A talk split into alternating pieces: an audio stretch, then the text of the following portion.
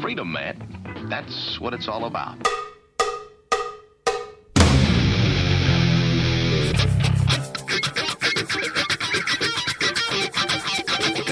You've got to groove on freedom, like the good book says.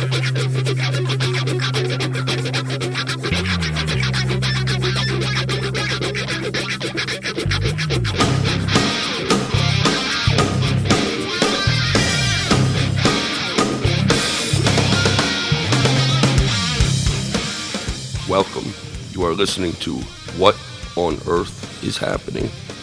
This show will discuss the topics of human consciousness, mind control, natural law, the occult, and all issues that affect the freedom of the people of Earth. What on Earth is Happening will endeavor to shine light upon the darkness of our world and to offer empowering solutions to the problems we face as humanity approaches its critical moment of choice.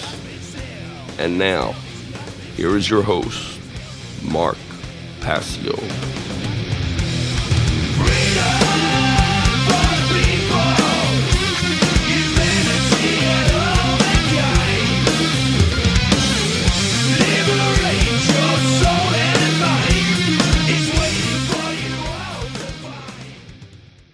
Welcome, one and all. You're listening to What on Earth is Happening here on Republic Broadcasting. I'm your host, Mark Passio. My website, whatonearthishappening.com. The network's website, republicbroadcasting.org. Today is Saturday, August 2nd, 2014. This show is live every Saturday evening from 10 p.m. to 1 a.m. Eastern Time. That's 9 p.m. to midnight Central Time. We have a great show lined up for you here tonight. We're going to be continuing the extended version of the Cosmic Abandonment presentation, exploring the interconnections between the interference theory of human origins to the current human condition. I'll be going through another section of the Cosmic Abandonment presentation this evening during the first two hours of the show, and then I'll be taking your calls in hour number three. The call in number to join us for those who may wish to get in the queue early is 800 313 9443. Once again, the call in number to join us in the third hour of the show tonight 800 313 9443. One quick event announcement before we begin with the uh, information for tonight's broadcast. I will be giving a live all day seminar in Manchester, Connecticut on Saturday, October 4th, 2014. The seminar is called Demystifying the Occult. This is presented by Pattern Recognition Time, Art Capozzi hosting. And it will be taking place Saturday, October 4th, 2014, from 9 a.m. to 8 p.m., an all day seminar. It will be taking place at the Manchester History Center at 175 Pine Street in Manchester, Connecticut. The zip code is 06040. Free parking is available at the Manchester History Center for those who are coming from out of town. Here's a brief description of the seminar. Mark Passio, the no nonsense teacher of streetwise spirituality, will take his guests on a journey of exploration, examining the world of the occult and its symbols. What exactly is the occult? Why should you know about it? What kind of knowledge comprises the occult? Who possesses such knowledge and how do they use it? How is occultism different from mysticism? What can the secret language of symbolism communicate? How is symbolism being used in our everyday lives? These themes will be deeply explored in the seminar, and then in the second part of the seminar, I will be giving a discourse on the major arcana of the tarot and breaking down its symbolism as a case study in occult symbolism. So, um, once again, Saturday, October 4th, 2014, Demystifying the Occult in Manchester, Connecticut. The advance tickets are only a $25 donation. You could send a uh, check or money order payable to Arthur Capozzi to 500 Monroe Turnpike, Suite 142, Monroe, Connecticut, 06468. At the door tickets for this seminar are a $30 cash donation. So that's the only event announcement I have for tonight's show. Really looking forward to the all day seminar in Connecticut coming up in October. Hopefully, uh, I could see a lot of people out there. Hopefully, it'll be a packed house. Um, one other quick uh, uh, announcement there is a donation button on the left hand side of the whatonearthishappening.com website if you do feel that you have received value from the information that has been presented and shared on the What on Earth is Happening radio show and website, uh, you can feel free to make a voluntary donation to help support my work so that it may continue uh, long into the future. Uh, with that having been said, uh, we could jump into the material for tonight's show. I want to, as always, direct everyone's attention to the What on Earth is Happening.com radio show page. Uh, on the uh, show with the player for the broadcast, uh, underneath that you will see images for to, tonight's show. And um, underneath that you'll see the slides, uh, the numerical links for the slides that I will be presenting on the show tonight and have been presenting over the last uh, several weeks. So you can click on those and it will bring up a uh, slideshow uh, pr- presentation type format, and you could follow along with uh, the uh, slides for the presentation. So um, if you don't want to follow along that way via the web, you can always download the slides. I have underneath uh, the two sections of slide images a um, zip file link, a zip archive link. You can download that to your computer and unpack it and uh, open up those uh, images locally on your own computer if you wish. So, with that having been said, uh, let's begin. Uh, last week we uh, ended up on, I believe it was slide number 97 was the last slide that we covered. So I'll begin there. We were talking about how in the ancient past these uh, groups of non human entities that came to our planet had uh, essentially set up rulership over the people because they essentially created the people through a hybridization, a genetic modification process. And, um, you know, they set themselves up essentially as our gods. Whenever I, I've made, tried to make this point abundantly clear, whenever I use the term gods to describe these beings, I do not think it is not my personal belief that these are any kind of supernatural entities. They are simply beings like us that have arrived at a much higher level of technological advancement. Perhaps uh, not a higher level of spiritual uh, and true intelligence advancement. Yes, they have a lot of a lot more intellectual advancement and advancement in technologies, but I do not feel that these beings are gods of any kind in any way whatsoever. Uh, and they are certainly not any gods that I would fall down and worship, uh, nor do I believe anyone else should ever have or ever should. So I don't know how much more clear or abundant I could make that. You know, I still get emails from people saying I call these beings gods. You know, this is what the ancient peoples in many ways called them because these beings were utterly ruthless and brutal and w- wanted in many cases to be worshipped as gods here. So, um, you know, my position, I don't think, could be any more clear on that for anybody that's still, um, you know, uh, spotty on that and doesn't understand my position. I mean, you just have to go back and listen because I've reiterated this over and over again on this podcast. So, um, as always, I always tell people go back to podcast number one and listen forward to the entire series in order, not skipping around. That's the way you'll get the maximum value out of this whole broadcast. You know, we're covering the advanced material right now that has a lot of prerequisite knowledge in order to understand. So, you know, people joining just now, if th- this is one of your first times listening to the show, it's not a good time to tune in. You know, you want to have under your belt the prerequisite knowledge that is contained in the uh, prior 164 podcasts. This will be podcast number 165. So, uh, as always, uh, the images are also included with each podcast on the podcast archive page on the What on Earth Is whatonearthishappening.com website. Uh, going back to the presentation, um, you know, the, the vengeful and jealous uh, God of the Old Testament is these beings. This is what we have to understand. The Old Testament isn't really truly describing the God of creation, it's describing these beings that came here in the ancient past. We'll pick it up from right there on the other side of the break. Ladies and gentlemen, stay with us. You're listening to What on Earth is Happening. We'll be right back.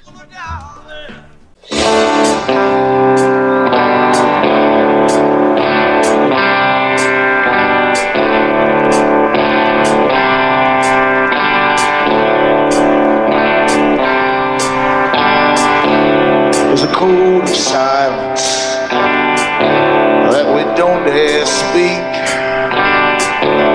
There's a wall between us and a river so deep. We keep pretending that there's nothing wrong. There's a code of silence and it can't go on. Welcome back, everyone. You're listening to What on Earth is Happening here on RBN. I'm your host, Mark Passio. My website, whatonearthishappening.com. We're talking about the connection between the interference theory of human origins and the her- current human condition. And I want to remind people that's really what we're ultimately talking about here tonight. How this all relates to what humanity is going through today in the modern world. We may be talking about ancient events that happened in the far distant human past, but they all conditioned uh, the psychological state of humanity uh, such that we're in the situation that we're in today. And on slide 97, I was talking about this depiction of the Old Testament God. Uh, as not being anything to do with the God of creation, the true God of creation, the creator of the universe.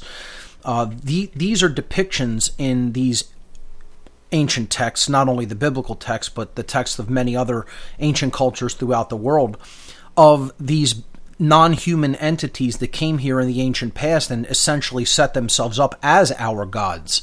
They created the human spe- species as a slave race, a slave species for their own purposes, to do labors that they were loath to do. And they essentially wanted to be worshipped and served while they were here on an uncomfortable mission that they didn't really want to be on.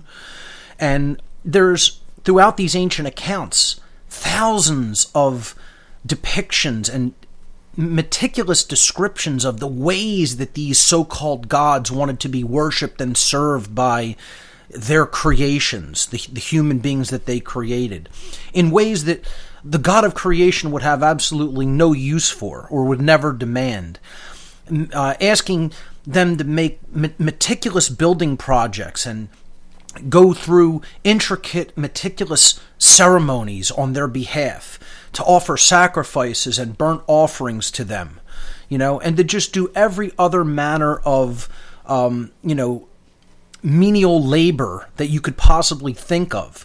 Uh, the God of creation would be nothing like this. I mean, you know, the God of creation has no requirements for anything. It's the God of creation. It's the force, the underlying force of intelligence and creation inherent in the whole universe. It wouldn't make all these petty demands of, of you know, what it looked at to be lesser beings as these so-called gods did. And you know, it they ruled the people with an iron fist in many cases. Okay, and you know it's you see all kinds of jealousy, you see all kinds of pettiness, you see all kinds of high level of ego.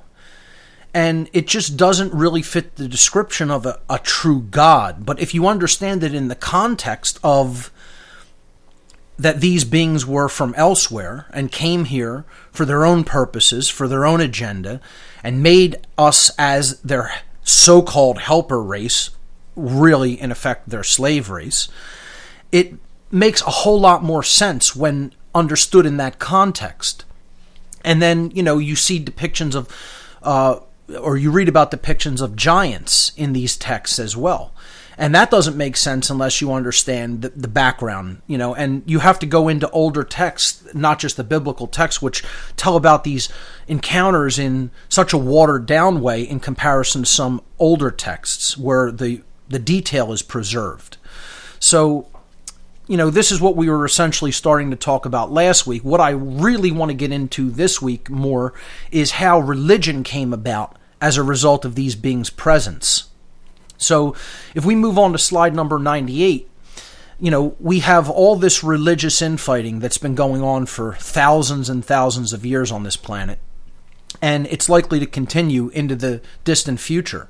Uh, doesn't really look like there's any sign of it abating. You know, people have constantly been fighting about what is the will of God, what does God want us to do, have their own, you know, utterly ridiculous set of beliefs, their utterly ridiculous set of practices. And I don't care what religion it is, trust me, I'll get to, uh, you know, the task of offending them all at one point or another during the broadcast tonight and in the future, and probably have already in the past. Uh, people who know me and know what I talk about on the show know I have no reverence for organized religion. It's probably the thing that has been uh, responsible for the most death and destruction on this planet since humanity has existed on it. And there's a good reason for that. All of these people who have started these religions, you know, uh, believe that they were the chosen people of, of the gods, believe that they were the ones who had the uh, divine instructions directly from the God's mouth, you know, who knew what the God's will was and knew just how to carry it out. And in many cases, this is true because these gods did interact with humanity in different sects. And certain of these gods, certain of these ancient non human uh, entities did essentially pick a, certain people to do, carry out their bidding and often pit them against other people. And so there was conflicting and contradictory orders given, you know, and different people chosen in different parts of the world to do different gods' biddings. This is what we have to understand about the origins of religious sects in general that the, reason that they have so many conflicting beliefs is that many of them were worshiping different actual gods with a small g in double quotes. Okay, these beings that the Sumerians referred to as the Anunnaki. Okay, you know, they interfaced with humanity by appointing either a human representative or what I call a demigod representative, one of the Nephilim creatures, the hybrid species between them and humanity that we talked about in past weeks, and setting them up as a king or a priest, or in many cases a hybrid hybrid blend between a king and a priest. You know, that essentially was the representative of one of these gods on the earth, because these gods often didn't even want to spend a whole lot of time on the surface of this planet. Instead, spending it in way stations or in craft that were in orbit of the planet. So, you know, we have to understand these beings gave us all of the uh, cultural worldwide religions.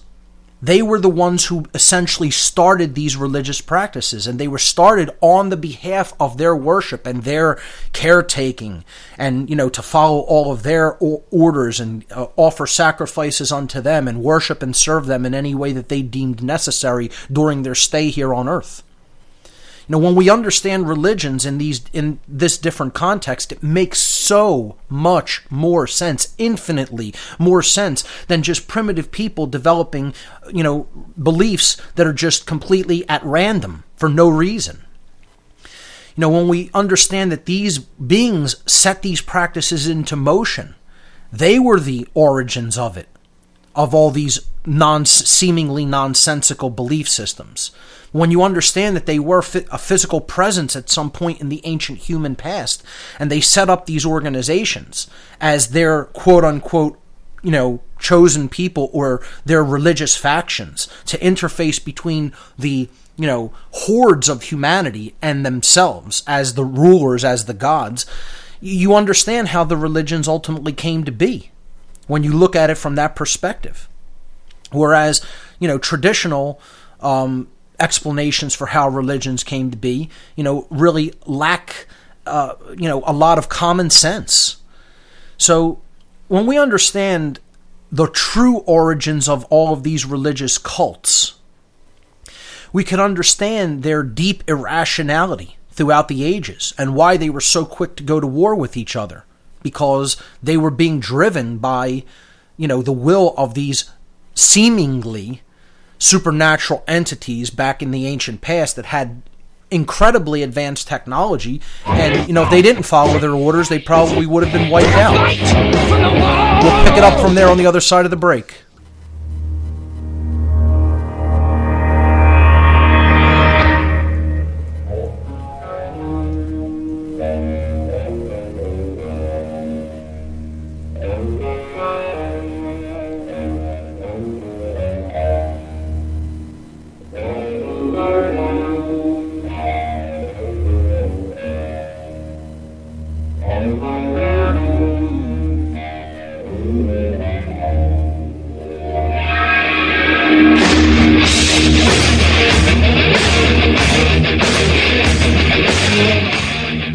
Welcome back, everyone. You're listening to What on Earth is Happening here on Republic Broadcasting. I'm your host, Mark Passio. We're continuing with the Cosmic Abandonment Extended presentation. We were talking about the origins of cultural religions throughout the world and how many people came to see themselves as the chosen people of the gods. That they were the ones who knew the will of a particular god you know, and the gods that they worship seem to have some some different qualities, some similar qualities. Always making different demands on them, always basically pitting them against other human beings. Because this is exactly what happened in the ancient world. These beings essentially had selfish motives that called themselves our gods. And they enlisted human beings to essentially do their bidding in factions and cults and different groupings and said that they were the the chosen of that particular god. And if the, you know they did his bidding they'd have everything that they needed. And always set them against other human beings you know as long as the god's agenda was being served in the way they wanted it you know he would allow them to continue and live and have a modicum of you know uh, resources on the earth to live by. But you know, if he if they didn't follow along with them, the kind of technology that would be unleashed against them was horrifying. This is the origin of essentially every organized institutional religious sect on the face of the earth, and it's the origin of the concept of the priest class in general this idea that there need to be needs to be intercessors or intermediaries between the God of creation and humanity. You know, just because these beings that called themselves gods who came here in our in our ancient past were, um, you know, uh, they they set up the this priest class as intermediaries between them and the rest of the the slave species. One thing I want to say before we move on from uh, this slide is um, for people who defend religion, and I get a lot of them, you know, I, I constantly get emails of people telling me if it wasn't for religion, this planet would be in total chaos. As if it's not in total chaos with religion. As if religion hasn't been one of the main reasons that this planet is in total chaos today. You know? First of all, that statement has so many logical fallacies in it to begin with, and it's based in such ignorance, it's almost incomprehensible that anybody could utter it. Um, besides that, you know, the person just cannot even see that we're already in chaos. He's saying if there weren't for if it weren't for the religions, we would be in total chaos. You know, as if somehow implying religion is keeping things in order, implying that somehow we have order on earth. I mean, there can't be any more highly ignorant of a statement to begin with, right there. You know, for people who are still religiously diseased, you know, and believe in these superstitions, and I'm not telling you don't accept that there's a higher power in creation or accept that there a, a God exists, the creator of the universe exists, the creative force in the universe exists. I'm not telling you not to be- believe or accept that. What I'm saying is to subscribe to organized religion is utter superstition. And it's just this, you know, programmed belief that gets hammered into us. It's almost encoded into our DNA that we accept these, you know, totally pre programmed belief systems that are just seemingly running like a computer program on their own, with previous generations programming the next generation. And people can't get out of that cycle because they can't come to rely upon themselves. They can't come to understand that they need to go into knowledge of the self in order to come out of this crisis, this spiritual and psychological crisis that humanity is in. No, they don't want to do that because that's hard work. That's maybe having to go into fearful places within your own psychology and do cleanup work there. You know? We don't want to do that, anything but look at those areas of the self. No, we want to externalize all power, look to the outside somehow. So, not only do I want to, did I want to bring that topic up, but I also want to say that the organized followers and organized leaders of religion have largely done absolutely nothing in exposing the worldwide control agenda. They've done nothing in exposing slavery. They've done nothing in exposing mind control. They've done nothing in explaining to people how immoral the current culture of humanity is. is. They've done nothing about really speaking out against violence ideology, control based ideology, speaking out against government. Okay? Absolutely zero. And, you know, there's a few here and there. There's a few people here and there, often non denominational ministers of some kind. You know, you'll see a, a few, and it's a handful.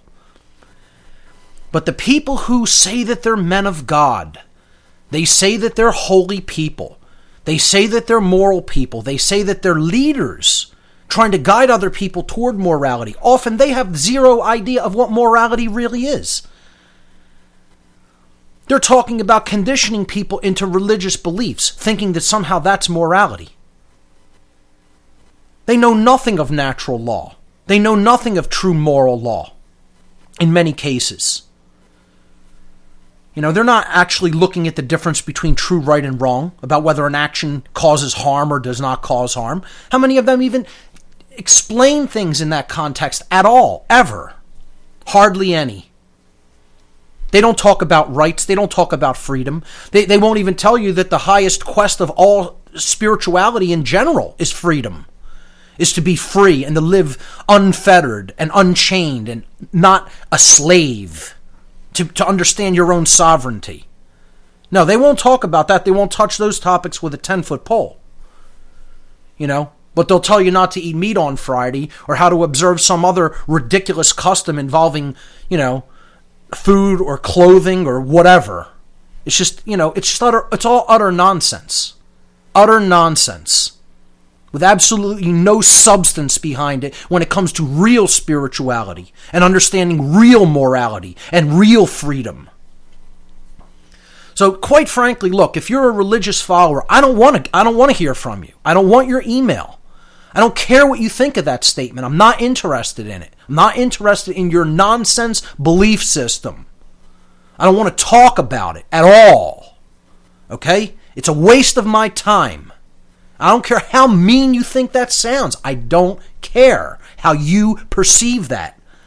I don't believe in nonsensical superstitions that came from the race of beings that enslaves us, that enslaved and probably still does enslave us. I'm not interested in the worship of those beings, which is what all the religions are about. Okay? Period. So don't send me emails picking up for religion. I'm not interested. As soon as I detect that that's the, the vibe of it, I'm deleting it. I'm not interested. Now, I don't know how much clearer I could put it. I know what religion is, bottom line. I'm not saying I believe in what it is. I'm telling you I know what it is and I know where it came from. Therefore, I, there's nothing else I need to understand about any particular culture or religion. And I've studied them all. It's not because I haven't studied them or looked into, into them. I've done extensive and intensive not research and, and accumulation of knowledge in comparative religious studies. So I know all about the religions of the world. And I'm telling you, I find them all to be control system based nonsense. And they are the thing that has put chaos into the world, not keeping it back, not holding it back, not keeping a modicum of order in the world at all. It's exactly the reverse. I've said from day one that religion is the problem with the earth. It's the problem with this planet. It's what keeps this planet in slavery is religion. The, the very word means to hold back, to tie back, to stop from forward progress. Well, what does that sound like? Does that sound like something you want in place to stop you from forward progress and your understanding of truth and your understanding of consciousness and your understanding of self? You know? I mean, it, it's just the bottom line is when it when it comes to this topic, there are people who can't think. There are people who refuse to think. They don't want to think for themselves. They want a crutch. They want a superstition to blindly follow. That's all it comes down to because they're weak people. And get as offended about that as you like. We'll pick this up on the other side. Stay with us.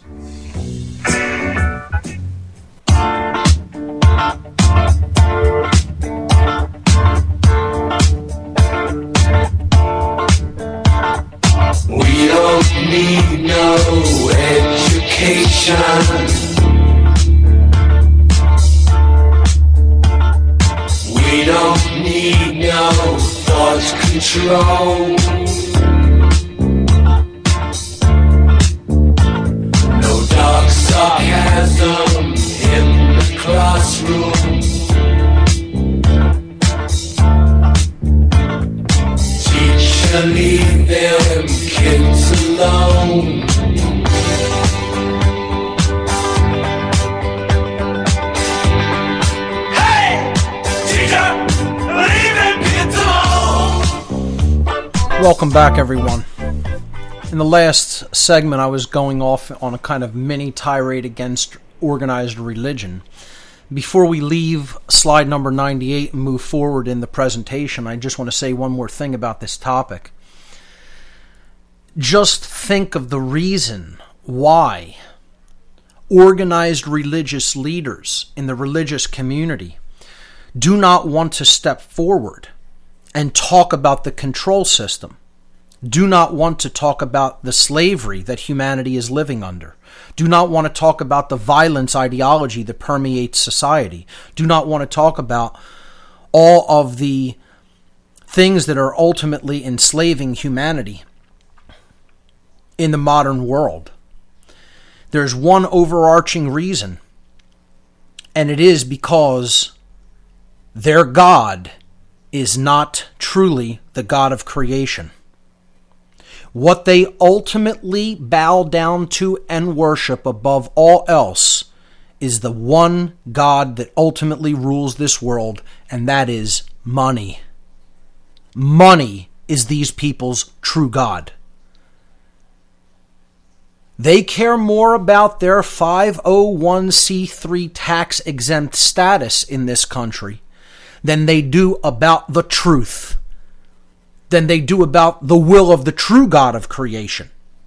They don't serve that force at all. They serve the power of money coming into their coffers, into their pockets, into their collection baskets. That's what they ultimately worship. And I don't care what religion it is. I don't care if it's Christianity, Catholicism, Judaism, Hinduism, Islam, doesn't make a difference. It's all the same thing. Money drives all religious institutions. You know, and are they putting that money to use in the service of truth and freedom? By telling people what's really going on and what has really been going on? No. Not a bit. Because what would happen if they started to do that is they would have their 50 their treasured 501c3 status revoked from them. And then they'd be hit with the same violence and confiscation that the rest of people are hit with by taking in any money in the entire monetary system. Taxation, in other words. And they don't want that. No, because, you know, their 501c3 status is prized and treasured to them in these organizations. You know, I have a challenge to throw out there on the air. Anybody who's a priest, an imam, a rabbi, okay, call into this show. And I want to know, you, you specifically tell me what you're doing to talk about the police state that we have in America.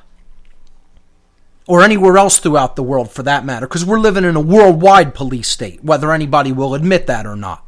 That's the truth. What are you doing to expose the control system?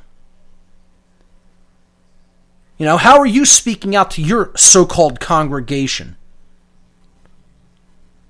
Because in many cases, you know what it is? It's a big goose egg what these people are doing to expose the control system because they're cowards. Utter, absolute cowards. No, because they're already essentially receiving favors from Big Daddy, from government. They don't want those favors revoked. The modern day gods would revoke that favor. You know? Then they wouldn't have more of the object of their worship than they do now. You know? Their real object of worship is that dollar bill. Bet on it. Bank on it. Know it. These aren't holy men. These aren't men of God. Quite the opposite. They're serving the control system. They're serving the system that was set up by the beings that enslaved us, that created our enslavement. And by in doing so, they're perpetuating our enslavement. That's all they're doing. And in many cases, they don't even understand how they are completely mimicking the, the very gods that you know, created these institutions, the so called quote unquote gods that created these very religious institutions. So, you know, I really don't have any respect for any of these religious institutions or their so called leadership.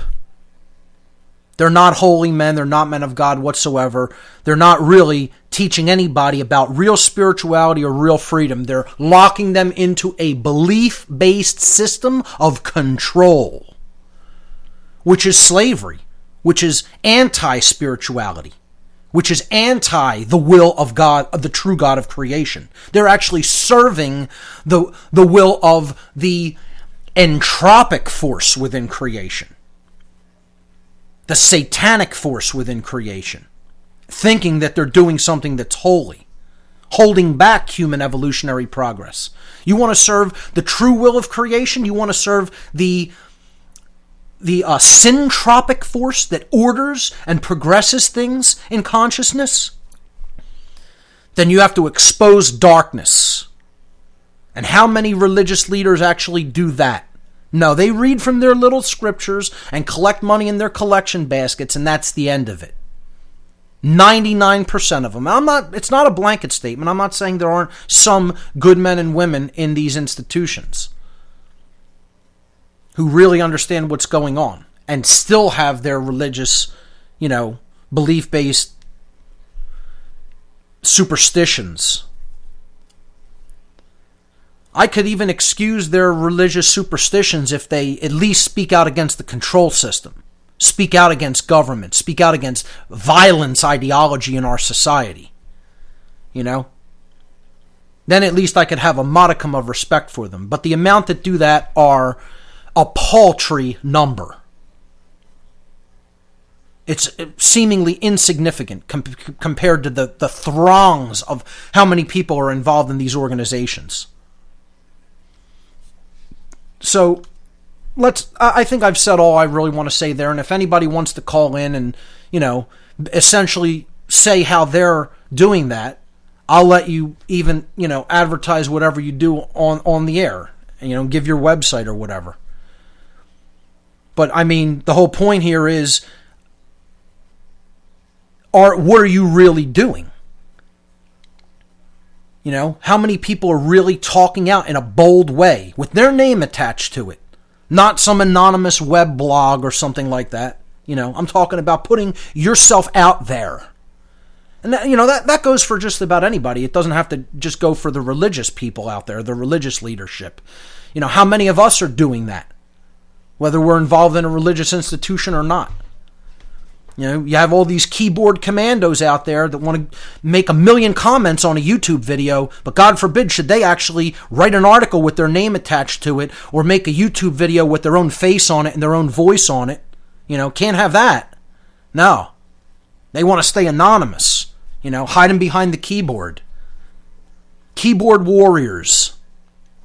You know, they, they wouldn't interact with somebody face to face, let alone their, they probably wouldn't interact with their own family members face to face or friends or coworkers, you know, but they'll get on those YouTube videos and hammer away at the keyboard relentlessly all day and night, trying to make absurd points that have nothing to do even with often the video presented. That's why I tell anybody that puts videos out there when you put videos out on YouTube, disable the comments. I know that's highly unpopular. Oh my God, Mark, how could you say, is that censorship? You're advocating censorship? No, what I advocate by disabling YouTube comments is you want to actually put a video out there. That's why I, the reason I disable all my YouTube comments on any of my videos is because I don't want idiots writing crap that detracts from the message of the video. I- I'm not interested in what they have to say because half of the time they're morons, quite frankly. They're just absolute mental morons that have no idea what they're talking about. They want to spout something and just have somebody pay attention to them. And if they think they have something valuable to say, make your own video by all means. Write a book by all means. Put up a website. Do what other people have done who have something to say. You know, my vi- video on YouTube is not your forum for spouting your nonsense. You want that? Go get your own page to do that. We'll pick this up on the other side of the break, folks. Stay with us. You're listening to What on Earth is Happening. Let's climb through the tide, penetrate the.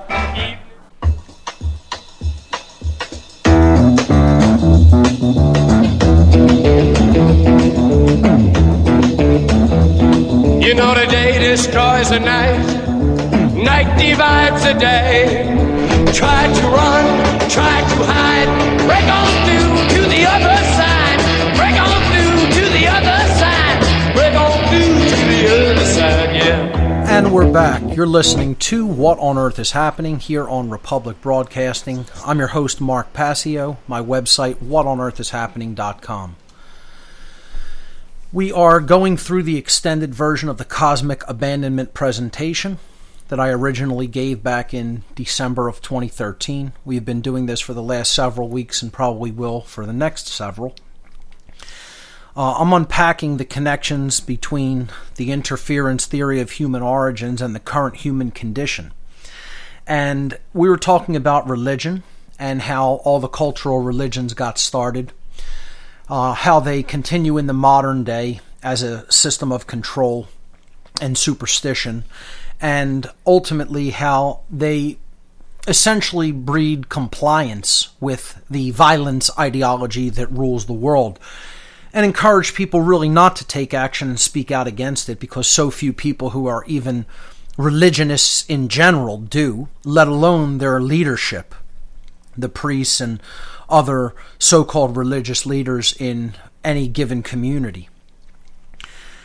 Um, which is why I said I really don't have respect for the institution as a whole. I think it is holding humanity back. I don't think it holds back chaos at all. I think it has been largely responsible for the creation of the chaos that humanity is living within.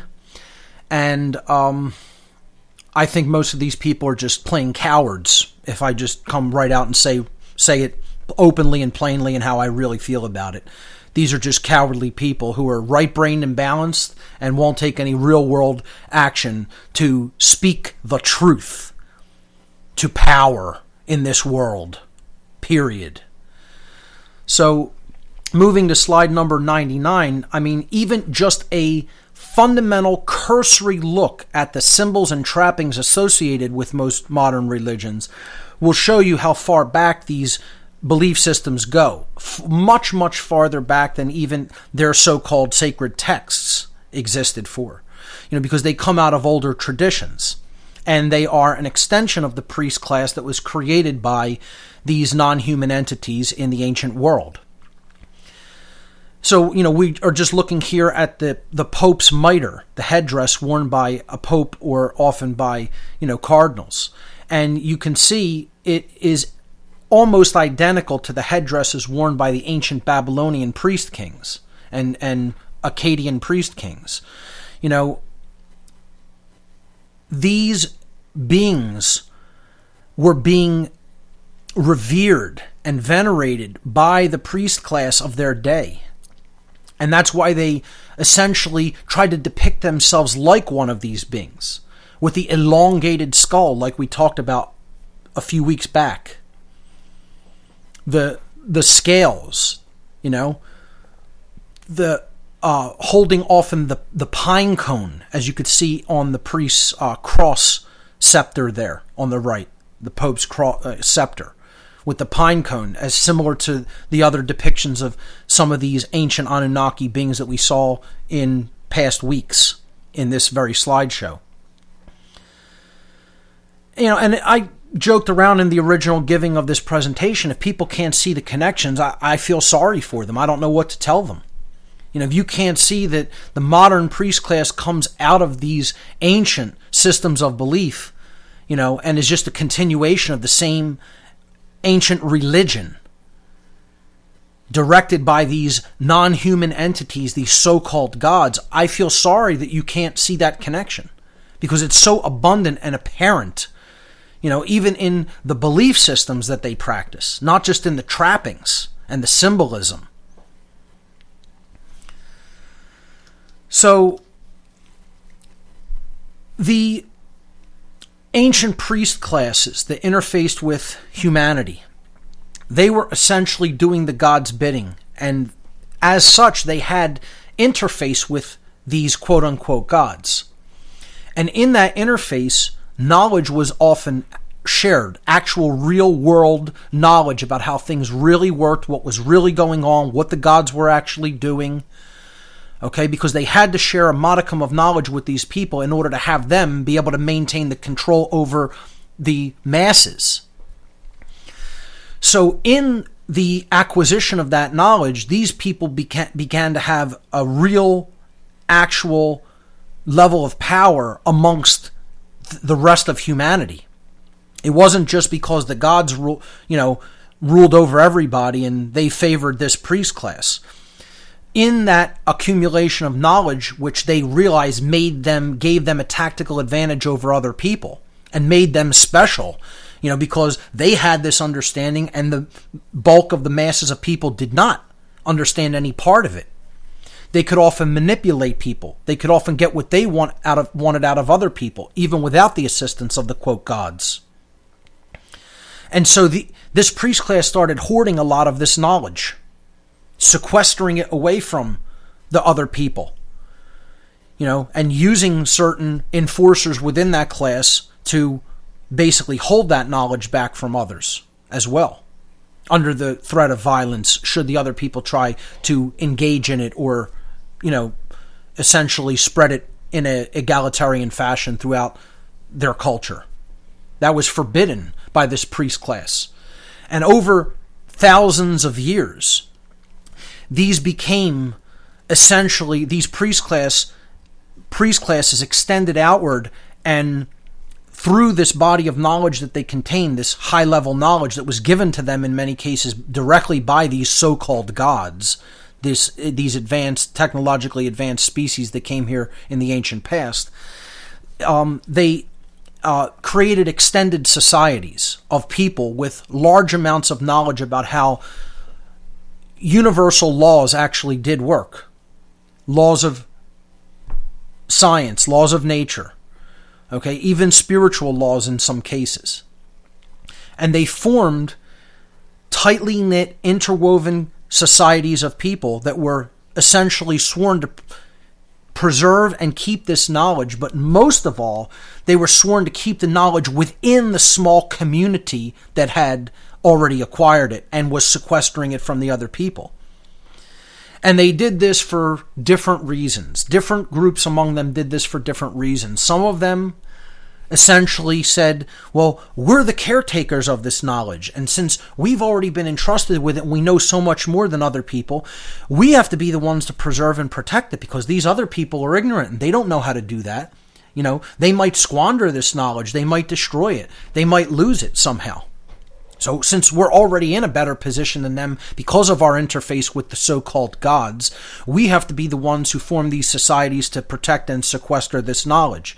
Some of them rationaled it, you know, they rationalized it and said, well, if it were shared in an egalitarian fashion and everybody had access to this knowledge, maybe some people would use it for evil purposes. Not like us. We're using it to serve the will of our gods. We're using it to serve, you know, the will of the of all the people to protect them from the god's wrath. You know, so well, we give it to them, they might squander it, they might not understand it, they might lose it or they might use it for evil purposes. And this, ladies and gentlemen, is the origins of the secret societies and the mystery school traditions. All of these different rationalizations for keeping knowledge of truth from the bulk of the people of humanity, from everyone, essentially, who it is their birthright to know these things. And everybody, you also get people who will debate that. Oh, secrecy is necessary. Secrecy is required. The ignorant masses, what would they do if they knew this or that or that? Maybe they wouldn't be ignorant anymore. You know? And then, you know, it just shows you their worldview. It shows you how dark of a worldview it comes for pe- for uh, you know these people who think that all this knowledge still has to remain sequestered, and it, you you know you're doing a disservice, or you're somehow throwing pearls before swine by telling people the truth. You know, it shows how little faith people have in humanity's ability to transcend this condition. And like I said, I'm not telling you we definitely are going to transcend this condition, so I'm not you know, saying have tremendous amounts of hope. What I'm saying is it can be done. The question is, will it be done? Not without putting the info out there.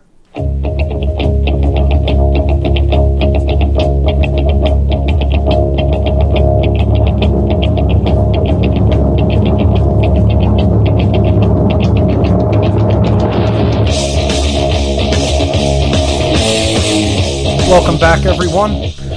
This is What on Earth is Happening here on Republic Broadcasting. I'm your host, Mark Passio. My website, whatonearthishappening.com. I was talking about the origins of secret societies, fraternal orders, and mystery tradition schools. How they came about as an extension of the original religious um, institutions, the priest classes of the ancient world that were put in place by these entities that came here in our ancient past. And essentially set up intermediaries between themselves and the hordes of the human masses that they were attempting uh, in the way that they felt best or most effective to control. It's always been about control. That's what religion is a huge part of. It's a huge part of the control system. I look at it as one of the three arms of the unholy trinity religion, government, and money, not in that particular order. Um, and, you know, this also helps us to understand the context, um, which may not make as much sense if not understanding the the actual origins of this as I've just laid it out of how these societies came to be. You know, how did they acquire hidden knowledge? How did they acquire forbidden knowledge? Who forbade it to begin with? What was these beings that forbade it? They didn't want people to understand how they were being controlled. They didn't want people to understand real science. They wanted them to have superstition. They wanted them to just follow orders, to go along to get along to say this being is somehow closer to the gods than us, so we better follow what he's telling us to do. And of course, those orders came down directly from the Anunnaki gods. made it so much easier for them. And we still can't see how that's done today. You know, we still want to say, oh no, yeah, but my religion is the right one. See, oh yeah, okay, I could get behind, oh, maybe that happened with all the others, but oh no, no, no. My religion, because I believe in it, it can't be like that. It was different than all that. That's the one that just somehow is magically exempt from all the others. No, all the others, yeah, they're they're all corrupted and perverse, but the one I believe in, that one's the right one. That one's okay. And everybody who has a religion thinks that way. They think the same thing about all the other religions. Not one of them talking about natural law, not one of them really truly talking about the difference between right and wrong. No, they're, they're, they're worried about things like homosexual marriage or something like that, you know? They want to make that a huge issue. You know, they're, they're, they're going to they're to basically make that the be all and end all of their belief system. You know, people's bedroom preferences. You know, as if as if that's the, that's and then then they'll then they'll just fully get behind a taxation system. You know, so that that should be in place, but we shouldn't have homosexual marriage. Yeah, because that's harming so many people. Whereas taxation, oh, that's not violence. That's not actually doing harm to other people. That's not the confiscation of labor, which is slavery. You know? Who's the homosexual couple enslaving? You know? I mean, I, it, you could say that about any particular thing you you find somehow repugnant or you don't actually you know find somehow attractive or want to go you know to partake in. Well then don't partake in it. You know? You don't want to you don't want to uh, uh you you find uh, snorting cocaine repugnant? Don't do it. You know? You don't you don't like smoking marijuana? You don't uh, you know cannabis? Don't do it. You don't like shooting heroin into your veins? Don't do it you know, that shouldn't interfere with somebody else's free will decision as long as they're not harming somebody else.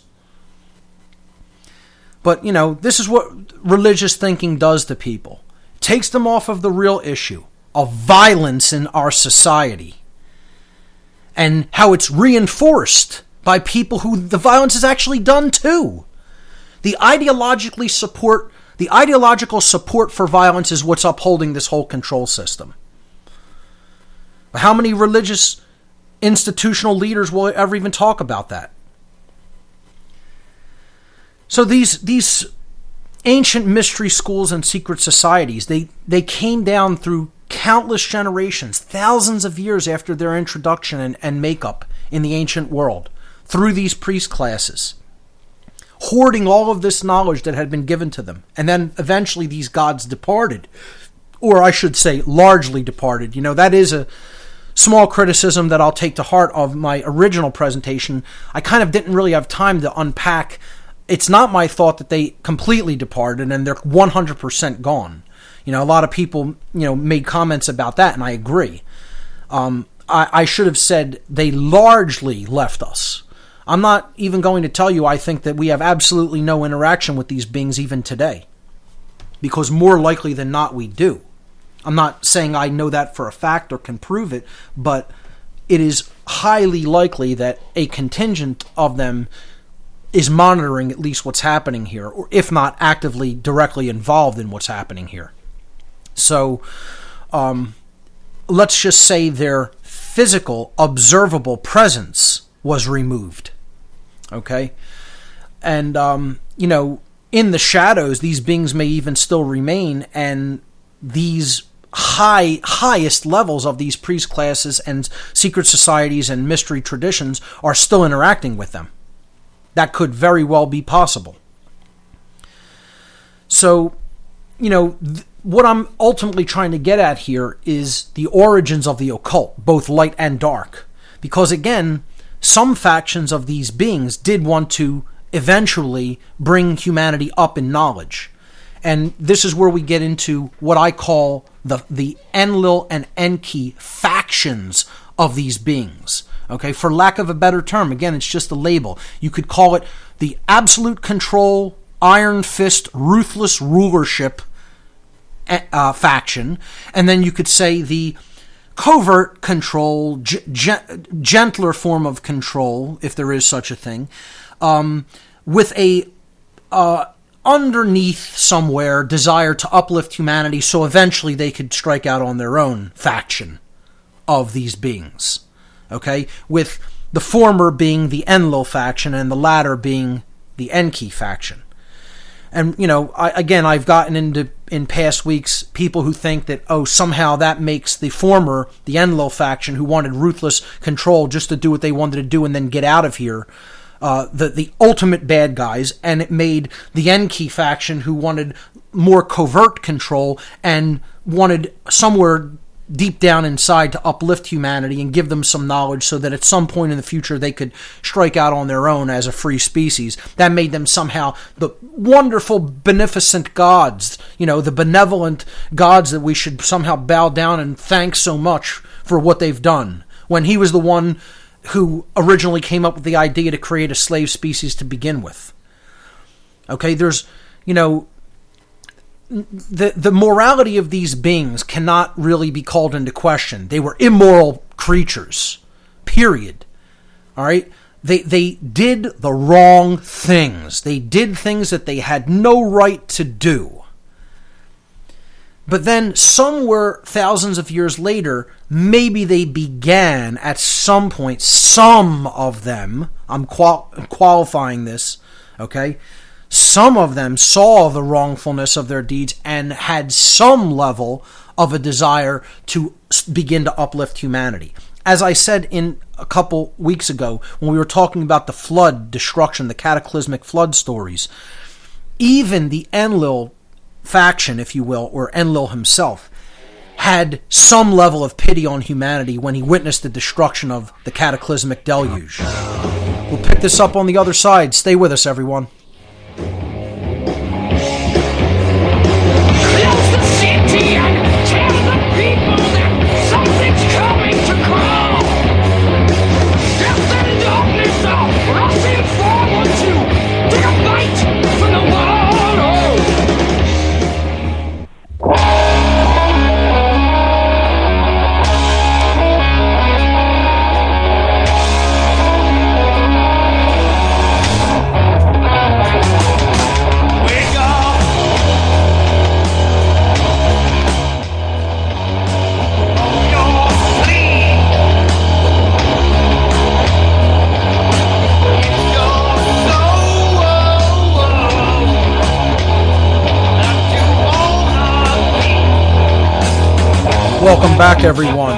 Listening to What on Earth is Happening here on RBN. I'm your host, Mark Passio. We were talking about the origin of the mystery tradition schools, the secret societies and fraternal orders of the world, how they were an extension of the ancient priest class that ultimately came from these non human extraterrestrial beings that created the human species in the distant past.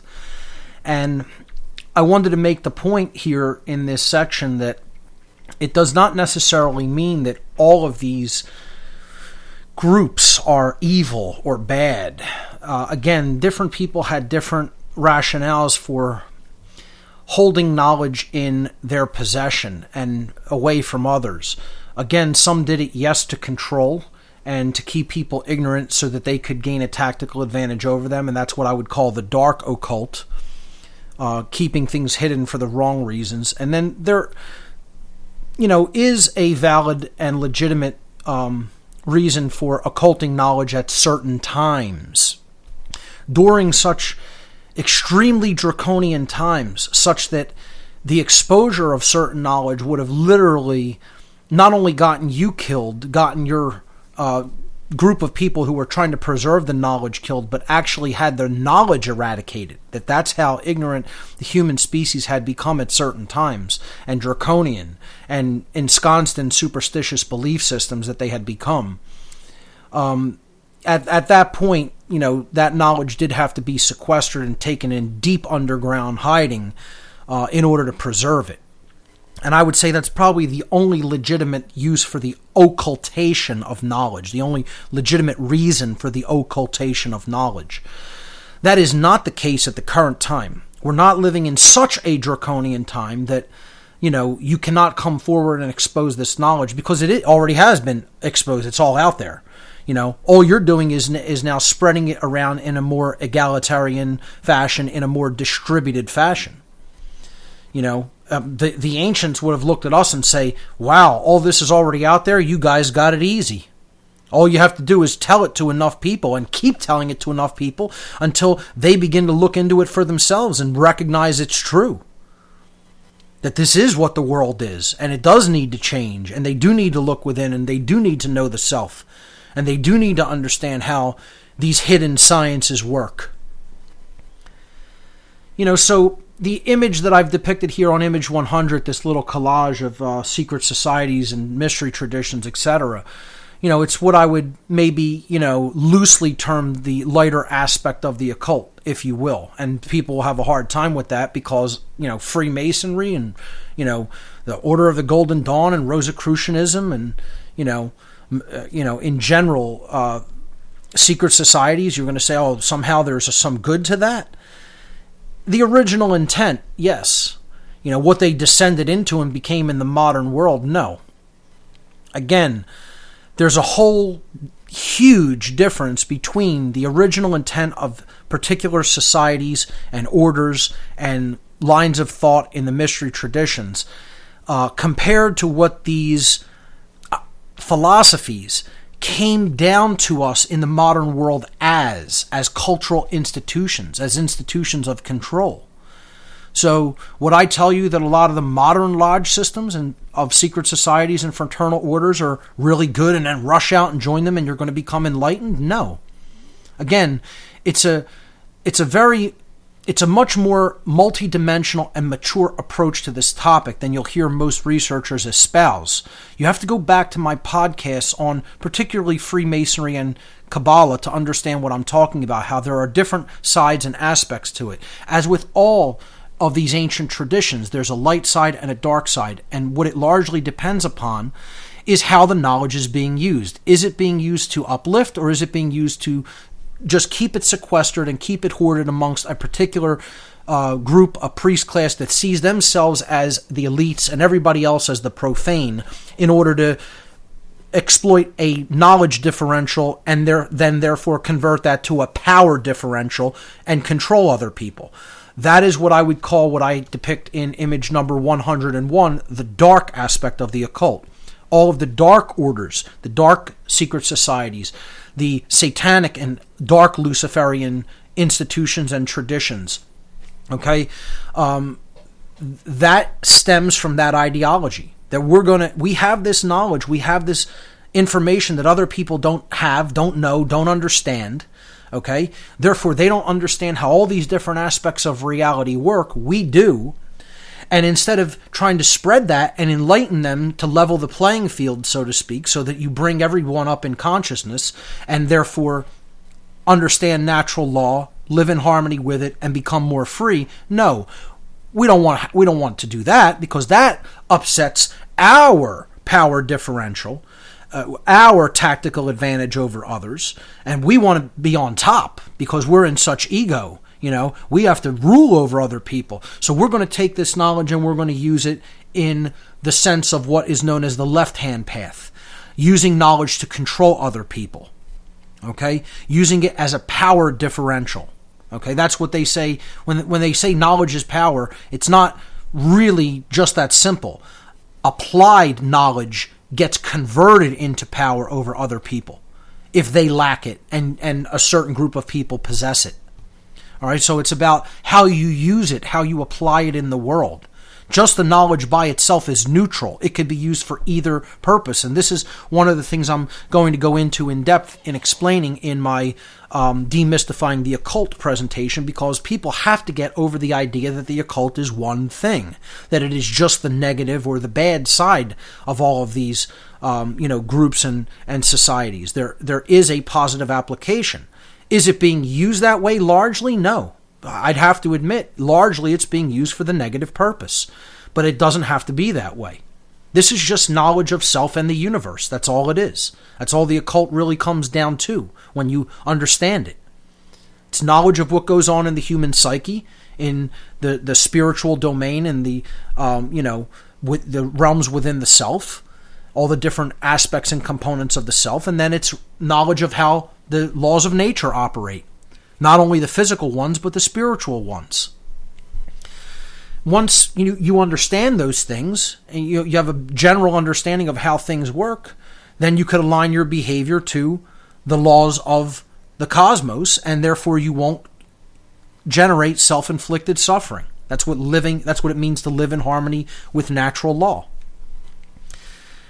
And, you know, essentially both of these groups understand how this works the light and the dark and the light is trying to over time get other people to understand that by spreading that information to the extent that they can and the extent that it will be received depending on the mindset of the people who they're trying to give it to you know? And again in many cases people want to slap this knowledge out of your hand when you try to give it to them as a gift and that, that will be done with this presentation. That will be done with all of my other work as well. I fully recognize where humanity's mindset is at. Humanity doesn't want to know the truth. They love their enslavement right now. Love it. Because an ignorant child who has never actually had to do for him, him or herself wants to remain in that condition. And that's what humanity is an ignorant child that's never actually had to truly take care of itself, to truly provide for itself, to truly be free and understand all the responsibilities that go along with true freedom. No, they want a crutch. They want a God to depend upon. They want somebody else who they feel is looking out for their interests to set all the boundaries and the rules, so to speak. Not to learn the, the true rules of the universe, not to learn natural law for themselves, because that, inqu- that requires seeking, that requires learning, that requires time, that requires admitting you were wrong, that requires understanding there's higher powers in effect than your little minuscule ego. No, no, no. We can't have any of that. You know, we need to say these people are in charge. They're the authorities. They know better than everyone else, and everybody else listen to them and follow their orders, and somehow everything will magically be all right, even though we're still a bunch of ignorant children. Good. Yeah, good luck with that. That's that's a great plan. It's been working out good so far, hasn't it? Yeah, it's it's it's so great. You know, so what happens when you take that approach, that attitude of fear and superstition and refusing to understand truth? You get ruled by the dark occult, you know, as depicted on image number 101. You know, that's how the world becomes a prison, a big farm. You know, and, and like I said, it, it may have started out that way because of these beings with their advanced knowledge and technology, but it doesn't have to remain that way. This is what I was talking about at the end of the last segment. This is a matter of will. It's a matter of free will choice whether it will continue or we will change it. We'll pick this up on the other side of the break, ladies and gentlemen. You're listening to What on Earth is Happening. We'll be right back.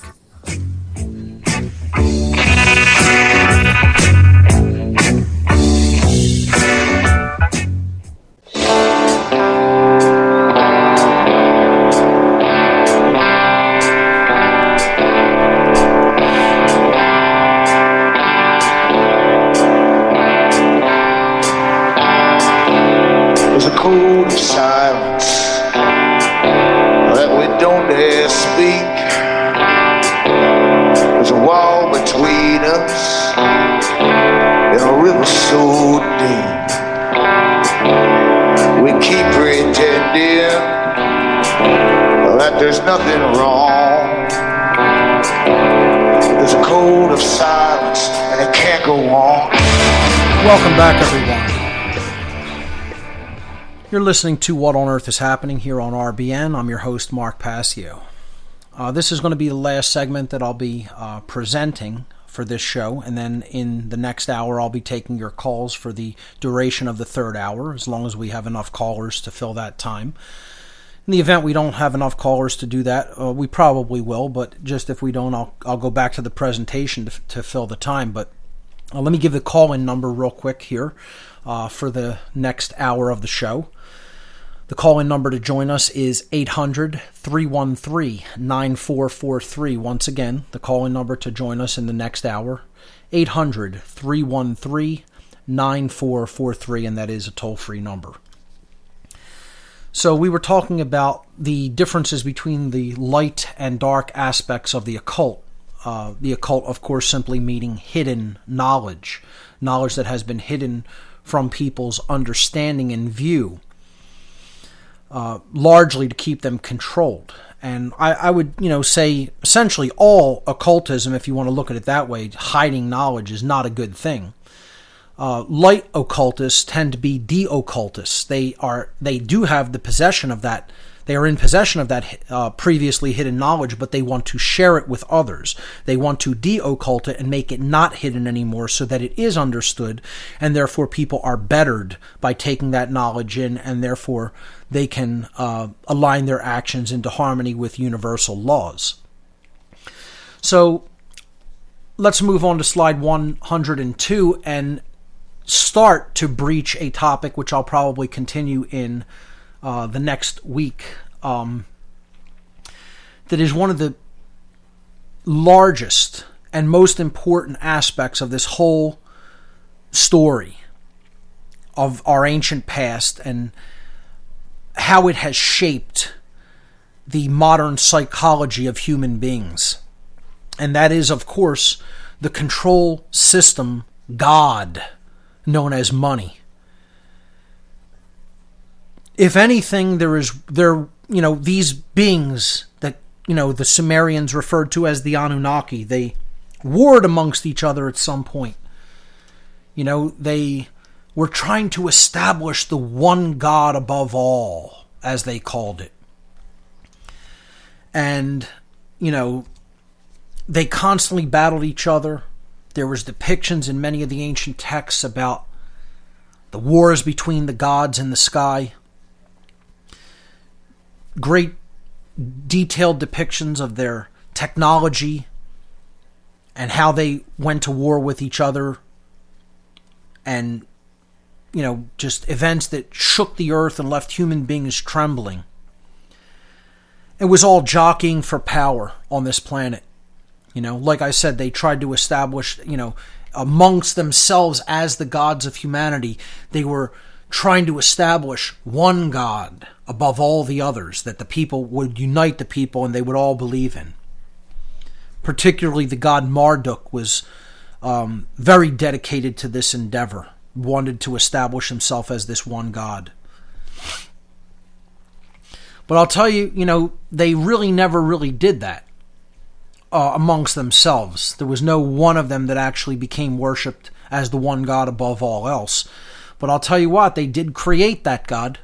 They created the one God that would be worshipped among all other gods, over all other gods on this planet, regardless of whether it was the so called Anunnaki, quote unquote, gods, or whether it was, you know, um, some cultural, religious god, some supernatural entity that people believed in as a god.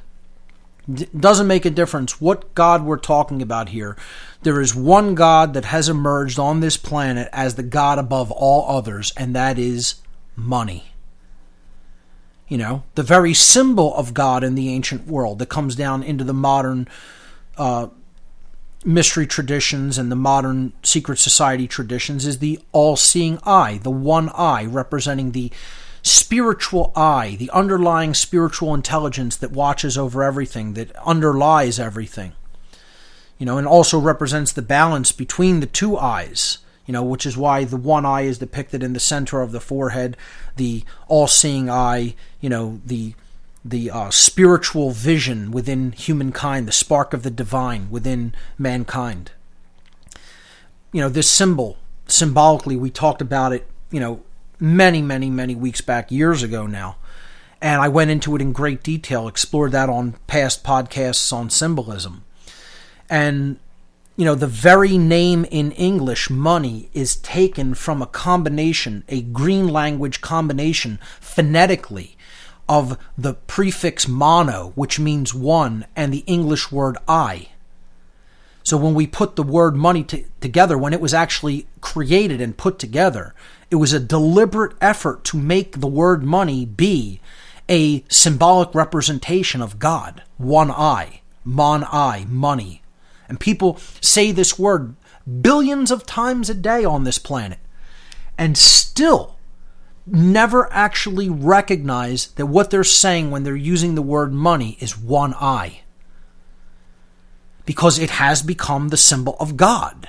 That's why they put it on the $1 bill the symbol of the one eye, the symbol of the world in transition that we saw a couple of slides back.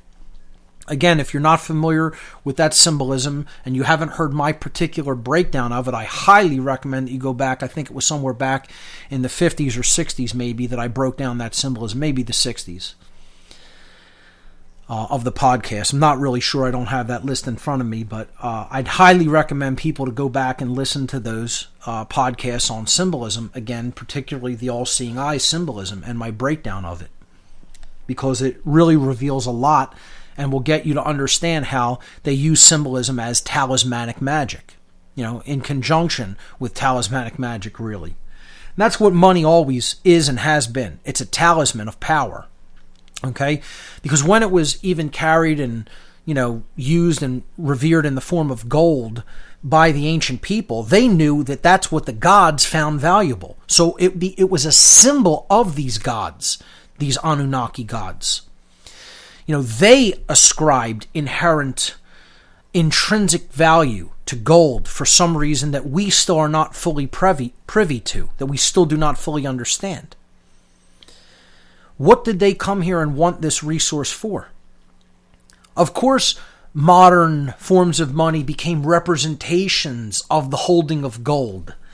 But one, like I said before, and I will attempt to establish now actually, is there is no real intrinsic value in gold. Anybody that thinks that there is is under mind control. You've just heard that and repeated it. You cannot actually establish the intrinsic value of gold. No one can do it. Cannot be done because there isn't any. Because what you've not really explored is a definition. A definition of intrinsic means having value in nature.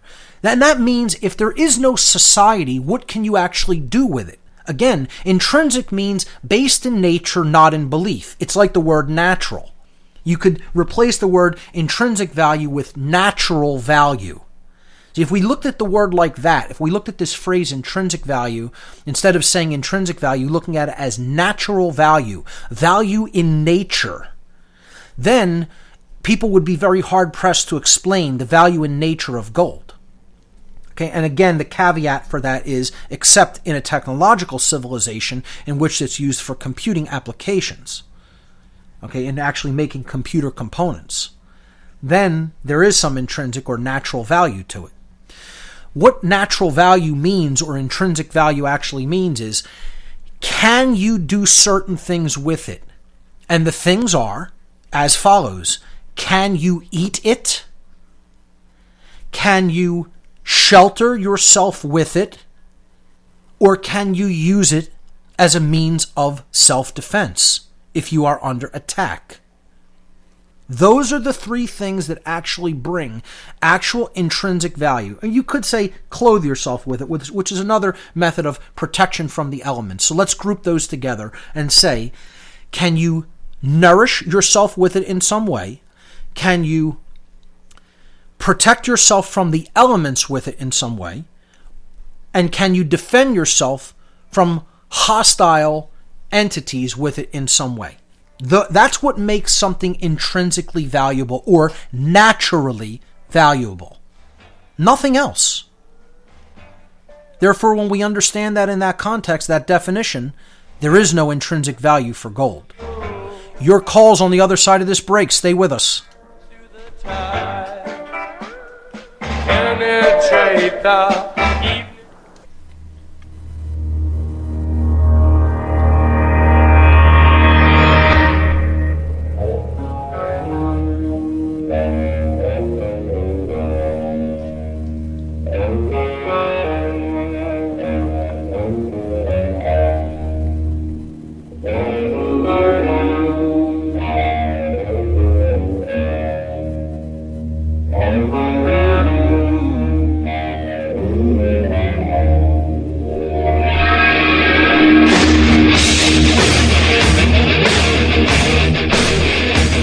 Welcome back, everyone. You're listening to What on Earth is Happening here on the Republic Broadcasting Network. I'm your host, Mark Passio. My website, whatonearthishappening.com. We're into the third and final hour of tonight's broadcast, and as promised, I'll be taking your calls for the duration of this hour. So let's go right to the phones. Let's hear from Alan in Georgia. Alan, you are live on What on Earth is Happening. Welcome. Hey, Mark. Um, uh, it's, it's great to talk to you. I appreciate everything that you've done. You've woken me up to so many things. I can't even uh, express how much I am uh, grateful to your to your great work. I appreciate that. Thank you. And uh, I just I want to tell you, I kind of felt uh, it was personal whenever I uh, I heard you you said that you deleted certain emails because I was feeling like, hey, maybe he's deleting my email. No, I, um, I didn't say I was deleting them. I said I really would wish people would stop sending me emails defending the role of religion in the world. I don't really care if people have their own religious belief systems or faiths, but I just would like kind of like people to stop trying to to get me to see religion as some kind of a good thing in the world. You know, I, I've long since abandoned that position because I Okay. have the knowledge of what it has already done. It's it's a it's part of the historical record. Um, I feel that it's something that needs to be eradicated from the world. We need to believe in nothing. We need to know truth. That is my position. That has been my position. That will be my position. Belief is never the. I've told people from day one the only piece of belief that is required to free humanity is the belief that the truth does indeed exist. And that's it. Once you have that belief, you could then go on in search of the truth. You could set out on the path to the truth. And then that belief is no longer required because you will then seek truth and find it and then understand and have knowledge. And then that original belief, you could abandon it. You only had to have it at one point to at the time that you are ignorant, you have to say, you know, I believe truth is out there and it can be known. And if I just go off in search of it and find it, then that's not a belief anymore. Then you know that it exists. I've said that that's the only piece of faith that's ever required in this entire journey. And then at a point later in the journey, even that piece of faith can be abandoned. So I'm not a fan of faith. And basically, people of that think faith is a great thing, that think belief is a great thing. I think it is the most destructive thing that has ever happened to humanity. And it's the very thing that is keeping humanity's consciousness destroyed. So, people who are trying to convince me to see faith otherwise, good luck. It's, it's a lost cause. It's a wasted, it's just wasted energy sitting at the keyboard, even trying to send something like that to me because as soon as I understand that that's your intent, I'm probably going to move on to another email, is all I'm saying. Right, right. Well, that wasn't me. Now that you now that you say that, I, I have a feeling you might not have even got to mine. I just had a couple of statements and a question um, regarding the truth. And you know, I, I've heard you talk about juicing quite a bit, and I end up looking it up. And Yes. you might have, you know who I am. I, I mean, I guess through one of the emails, I sent you uh, the tangy tangerine. But I did a, a comparison. Oh yes, I, I, that's really great stuff. I, I I've really been enjoying it. So thanks so much. That was you. That's that's awesome. Yeah, really. Thank you. Great, great. I, yeah, I just you know because I, I I knew you were on a quest to find the truth yourself in regards to the LADA, you know, the, uh, the diabetes, you know, whatever they want to call it. Yes, really yes. diabetes, like you say. It's all lack of nutrition, basically. And Yep. uh, and I I came to the conclusion that the juicing really wasn't that great of a deal, and that you know I was like, I hope Mark, you know, comes out and says, you know, wow, you know, maybe I was wrong about this, and uh, you know, because I mean, if you look up how much money it's going to cost to get all of the fruits and vegetables, and then you end up taking the dietary fiber away with this machine, which you know God didn't create a machine for us to be juicing. You know what I mean? It's just Well, it- not- it- you're not fully taking out dietary fiber from your diet. You're just using the juicer to basically get an infusion of the micronutrients at a higher level than you would be able to by eating it. It's not saying just stay with a liquid diet and don't put any fiber in the body. You know, so. Right. Okay. I, I'm not. I'm not. I'm not doing that kind of an extreme. Only when I do a juice fast do I stay with just juice and no solid food. But that's only for short time duration. That is not, Okay. of course, how I eat on a regular basis. That would be pretty extreme. Okay, great, great. Yeah, I was just getting concerned. That, that's all it was. So I'm so glad to hear that that, you- Right. that you um come to that. It's fu- it's funny that you would even mention juice because right during this this last break, I went upstairs and poured myself a nice big glass of a uh, carrot cantaloupe combination. I've mentioned that before on the air. It's become one of my favorites. I think people should definitely try it, and uh, they wouldn't even be able to believe what they've been missing out on. And you would not find anything like that combo in a store. Uh, and it's got a lot of great nutrients in it. Uh, and and it's great tasting as well. So uh, it's funny that you would even mention juicing, and I, you know, uh, happened to go up and get a big glass of juice during the break. Well, that's great. I hope that your health is doing much better. Um, okay, so a couple more things. Um, I, you know, I feel like for sure, for certain you weren't talking about myself. I was. I had a question about the four horsemen of the apocalypse. I know that you know this is religion. Maybe I mean it it could be a construct Mm-hmm. for the global elite to put us in a mind frame that we need to follow this to to expect this. And so when it starts taking place, to not do anything about it, you know, to just remain enslaved. When you see like Barack Obama portraying himself to be the Antichrist, whether you're a Muslim, because I've been doing research on that, they're saying that he's the Mahdi, or in the Mahdi, he's you know what uh, he's basically the Antichrist in the Muslim religion, and he's following the the Antichrist, you know, uh, um, portrayal in the Christian religion, and so with these four horsemen, a question about you know it seems like the white horse is like the white man conquering everything. We know that's a fact. That is not a, that is not me trying to be racist. That is a fact. Okay, then you got the next horse, the red horse, you know, taking peace from the earth. And that's like to me that that brings up communism. You know, you see red flag here, there, they got nukes, they threaten us all the time, you know, North Korea, they're taking peace from the earth. And then I've got you've got the black horse, which I I can construe as uh, the black man who's been given the scales of justice, because that's the way it puts it. The black man has been given the scales of justice. Barack Obama, black judges, black cops everywhere, when that never existed before. That is a fact. I'm not racist. And then you got the pale horse, and then Lady Gaga riding out in the music awards on a pale horse, and she's you know Illuminati, you know, trying to be it anyway, a puppet. I mean, is she really Illuminati? I mean, she's just a puppet. You know, we know that, but you know, it's just all of that makes sense to me that they're either scripting this or it is reality. It is a prophecy, but either way, it is. Well, I would definitely see them as highly symbolic of humankind's mindset, their psychological um, condition that they exist in. You know, if you look at the four riders of apocalypse, the horsemen of apocalypse, in the context of the symbolism that they represent, you have, you know, uh, um, uh, conquest or dominion, you know, that's trying to control other people.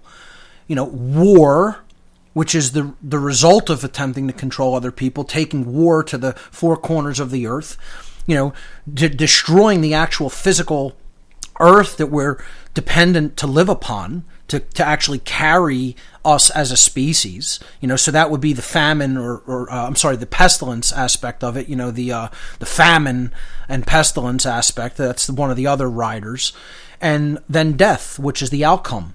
You know if we maintain this idea of control and dominion over the people and the planet you know, if we, it, it's it's all basically f- things that come together to symbolize an, an entire psychological mindset of dominance and control and violence-based ideology. That's how I see this symbolism from the uh, uh, you know book of uh, Apocalypse or Revelation. It's um, it's um, uh, definitely allegorical in its content, and uh, I think it says a lot about you know how the writer perceived the current human condition and current psychological state of humanity and depicted that symbolically. So that's my take on it anyway. I hope that kind of answers your question. Yeah, yeah. Alan, I want to thank you so much for the call. Really great insights. So we'll we'll pick this up on the other side of the break, folks. Stay with us.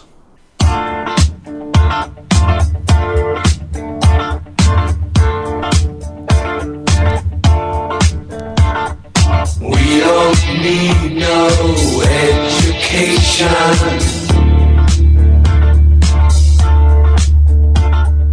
We don't need no thought control. No dark sarcasm in the classroom.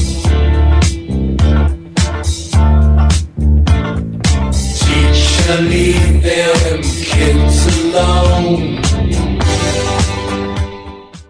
Okay, folks, it looks like I'm back up. My internet connection just uh, completely went out on me, and uh, I had to uh, power cycle my router, and now it seems like it's back up. So I apologize for that uh, brief uh, interrupt. Um, we were taking your calls, and uh, let's go back to the phone lines, and hopefully uh, uh, this will not happen again during the remainder of the hour. Let's hear from David in San Francisco. David, you're live on What on Earth is Happening. Welcome to the show. Thanks so much, Mark. It's great to be talking to you. Um, yeah, first off, I just want to say thank you so much for your devotion to the one religion that uh, I guess myself and your listeners can agree on, which is the truth, and uh, for nourishing my brain's heart and courage on my journey uh, towards the same. So I just want to thank you first off so much for that. Thank you for the kind words.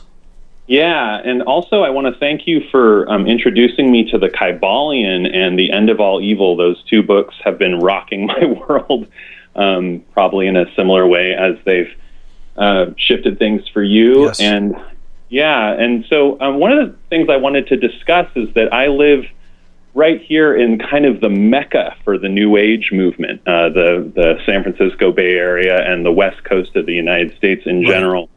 And one of the other pieces that is really big out here is feminism. And you know, uh, I would I would be the first to acknowledge that there are good things in both of those movements, but they're, they're also, I think, greatly shaped by these elite uh, psychopaths that you're discussing.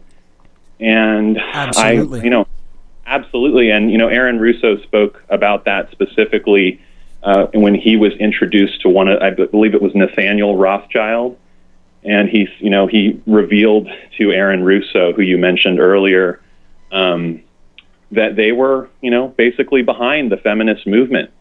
And so that's a really interesting thing for people to look into and to consider. And I'm, you know, of course, pro everyone, you know, being given equal rights. Um, not given equal rights, as you would point out. Everyone has the same rights, but um, but yeah, it's just an interesting thing to consider. And you know, there are a lot of people who I'm friends with who, you know, they don't pursue the truth fully unless it's um, you know in alignment with their beliefs, many of which are highly influenced by the New Age. Yes. And um, one of my big pieces is to help articulate the most positive vision of the future. And my journey with, with all of this, I've seen that there's this gigantic lack of people actually taking visionary responsibility for the positive future. So you'll see more people doing that inside the free energy movement, perhaps. You know, they kind of act like everything's just going to be solved. Right. And um, It, it's And this it's like, well- notion that no real work is going to be required on humanity's part to change the way we think.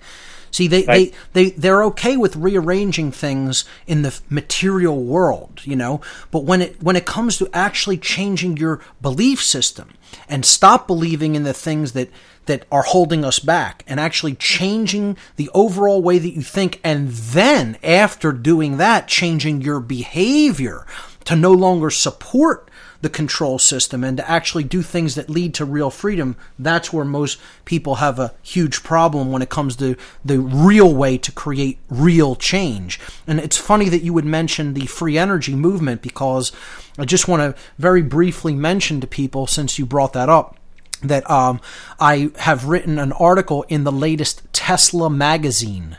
Uh, and the article is called Don't Put the Cart Before the Horse Understanding the Free in Free Energy, in which I explain to people what's really going to be required to create a new and sustaining and lasting free energy based paradigm, where it's going to take the abandonment of the world religions of control, authority, and money first in order to do that, because that's, you know, that's basically the horse you know that's pulling the cart of the free energy paradigm into manifestation. People want to put it the other way around. They think that we'll create this free energy technology and then suddenly it'll make a free world. It'll it'll make everybody free and understand freedom. It doesn't work like that. You have to change the mindset first then the physical manifestation follows that. So uh, it's a great point you uh, brought up there. Yes. Yeah, and, and just to illustrate your point, I mean, so many of the reasons a lot of these free energy inventions have failed is because people are trying to make a profit, get investors. They go to the patent office, you know, and then announce that they've invented this thing to the U.S. government, you know, and then the men in black or whatever you want to call the institutions involved in suppressing these technologies or, you know, get fully involved in suppressing it with whatever specific invention was filed for because everything's wrapped up in the money system. So you know, it's it's you're you're absolutely right on there. One of the things that I wanted to discuss is that you know I, I see these people around me, and I see a lot of them as being incredibly well-meaning, and in in their own ways courageous. Um, but you know, to me, it's like the more I can show the different solutions to these problems, the more that I can illustrate and articulate the possible world that we could live in. Sure. It seems that people become more receptive to really going into the rabbit holes of you know the problem that you've spent you know the last several years of your life so Sure. beautifully articulating for all of us. I find a good, And- I find a really good uh, segue or intro into it is is health and like how there's cures out there for cancer of all kinds. That's absolutely correct. Yep. And when people hear that, then they're maybe willing to look at well, why are these suppressed? Why aren't they out there? Great points, David. Thank you for the call. We'll pick this up on the other side, folks. Stay with us.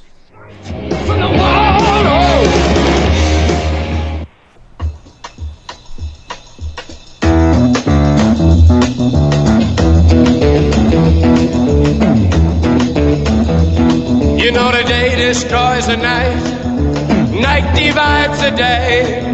Try to run, try to hide, break on through to the other side, other side, yeah. Welcome back, everyone. This is What on Earth is Happening here on Republic Broadcasting. I'm your host, Mark Passio. We're taking calls throughout the duration of the show. Let's go back to the phones and hear from Raphael in Indiana. Raphael, you're live on What on Earth is Happening. Welcome. Hi, Mark. Uh, thanks for taking my call. Sure. Um, I just want to say, uh, as the other callers have said, uh, thanks for everything you've been doing and continue to do. I appreciate And, that. uh, Thank you. You know, just like you always mention, all your work is a tapestry of information, and uh, it's pretty much everything that helps facilitate every individual that uh, does that journey. So basically, it's a path of uh, self-realization of what they need to do in life. Sure. And uh, you know, I, th- I thank you for that. And uh, uh, recently, not too long ago, I came across. I I first came across the first time ever um, a lecture of Manly P. Hall. Yes. it was I, I think it was a search for the essential meaning of life, and I was uh, I was blown away, to say the least. Oh, he's And, uh, phenomenal. I mean, and uh, you know, he, I feel, started out on what you might call a gray uh, path. Uh, you know, he wasn't in his early years, perhaps what you might call a light occultist or de-occultist, but then.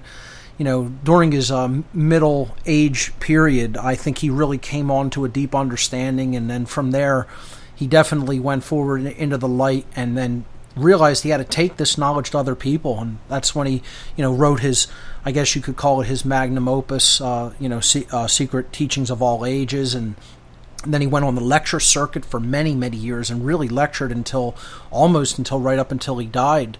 Um, and uh, you know, I mean, he was in his 90s on the lecture circuit. That's how dedicated this man was to spreading knowledge and information about the truth. So, uh, I definitely consider him a mentor and consider him a role model. Uh, his lectures are absolutely phenomenal, and the only thing sometimes you have to kind of get past is that you know uh, he had a kind of a monot- monotonous voice in his older age. Uh, if you can get past that, the information is so brilliant it's it'll just blow the top of your head off. Well, and again, I, you know, I thank you for for everything you've done because without that, I would have never came across that, or let alone even think about listening to one of those uh, podcasts or Sure. one of his lectures. And I mean, I've listened to a couple of them so far, and they're they're mind blowing. I That's mean, awesome. the knowledge of the individual. You know, Yeah, that's awesome that I could turn you on to something like that, and hopefully other people will also follow suit and check some of that material out because uh, they'll definitely get a lot out of it. That's for sure. And I just had one other comment, Mark. Sure. Um, last week, uh, on your topic of cosmic abandonment, um, we I, I went to go see uh, Transformers, uh, newest one, Yes. the theater. And I don't know if you've seen that one yet. I have. I really did not enjoy it as a movie. I thought it was a very weak movie as far as the screenplay and the, the dialogue and things like that. I mean, the effects were great, but there is this underlying theme, if you could sit through the bad movie, as far as I'm concerned anyway, of. Uh, you know uh, these beings from from elsewhere that basically uh, have you know a power play going on here on the earth. So, is that what you were going to allude to? Yeah, and just basically some of the dialogue that uh, you know I thought was pretty ironic. The one I, I forgot which the villain he said he he basically said I we have a, a saying. And it's basically I don't care. I thought that was pretty pretty Wow. crazy. Yeah. you know. Yeah, I mean, No, there, there's of the definitely stuff- allegorical content in, in these Hollywood films. Uh, with this one, I think it got kind of overshadowed. Like I said, I think they could have done a lot better on the, the screenplay. I haven't really enjoyed any of the Transformers movies, to be honest, but there is this allegorical, uh, you know, underlying content that if you can get past the uh, the, the the cheesiness of the movie that it's it's there and it is about interaction with non-human entities coming to this planet. But um, I think they could have done a lot better with the uh, the the scripting in general of uh, the whole Transformers. Um, you know, uh, paradigm when it comes to the, the, the movies. I, I preferred the cartoons, quite frankly. I used to watch them when I was young, and I thought they were really good allegories for what's going on. But uh, the movies could use some work, as far as I'm concerned. But it, there was some interesting material in, in the in the recent one regarding you know the attitudes of some of these beings for sure. So thanks for bringing that uh, to the attention of the audience. Yeah, I mean that, that was pretty much the gist of everything. That you know, just you know now after you know going through some of your presentations and your information, it's now it's like you know when I see movies, I have to see what the underlying meaning sure. and message are. Sometimes well, you got to sit with some of the trash. But the uh, Decepticons are the psychopaths of that whole world. You know, that's what they're basically trying to say there. They don't have any care. They don't have any. Uh, you know, empathy or compassion. That's that's you know what they're trying to explain that we're really up against. Yeah. Well, well, thank you very much, Mark, for everything you do, and that's all I had. Absolutely, Raphael. Good to hear from you. Let's hear from Thomas in Toronto. Thomas, you're live on What on Earth is Happening. Welcome to the show. Hi there, Mark. Uh, great show as usual. Thank you. Uh, this week, I'm just gonna have a short call. Sure. Just gonna have a bit of green language about the word um, individual and how we call people individuals. Okay. So if you break down the word, you get in, divide, and dual. So it's like to say all people are they're divided, they're dual. So it kind of applies to Hegelian dialect. Uh, it applies to religions, uh, as in pitting them against one another. And um, most unfortunately, it applies to the two hemispheres of the brain and how people are really divided. They don't have like an inner truth in them. So I guess my point is that calling someone an individual it really means that they don't know or they're constantly divided on their motivations and things like that. Yeah, that that's definitely one way of breaking down individual in green language terms. One one perspective of seeing it. I'd just like to possibly present the alternative perspective when it comes to the word. If we take the first part in to mean not, as it is in many uh, older languages, then we get the, the the idea of not divided or dual, which is what the word individual is supposed to really mean uh, connotatively. We bring it together. We're we're we're, we're uh, uniting what was once separated and making it into one. H- hence the term individual representing one being, not a divided or dual being. So that would be, you know, you could look at it in either one of these interpretations. If we're talking about green language, we could look at it being in the state of being divided and dual, or we could look at it as not divided, not dual. Um, both of these, I would say, as far as green language is concerned, you could, you know, pick one or the other depending on which way you want to perceive or look at the term from. I tend to look at it from the more positive aspect or the positive, um, you know, interpretation. But uh, green language can work in both ways, and you could see both sides of it when you break down English words like that, for for sure. Yeah, I guess it's a bit of that uh, glass half full uh, metaphor. Sure, sure. Uh, and there's a lot of uh, green language terms that work that way. You could see both the negative and the uh, positive aspect of it. It just depends on how you break it down and how you interpret the different components of the word. If you're going to analyze it, quote, magically like that.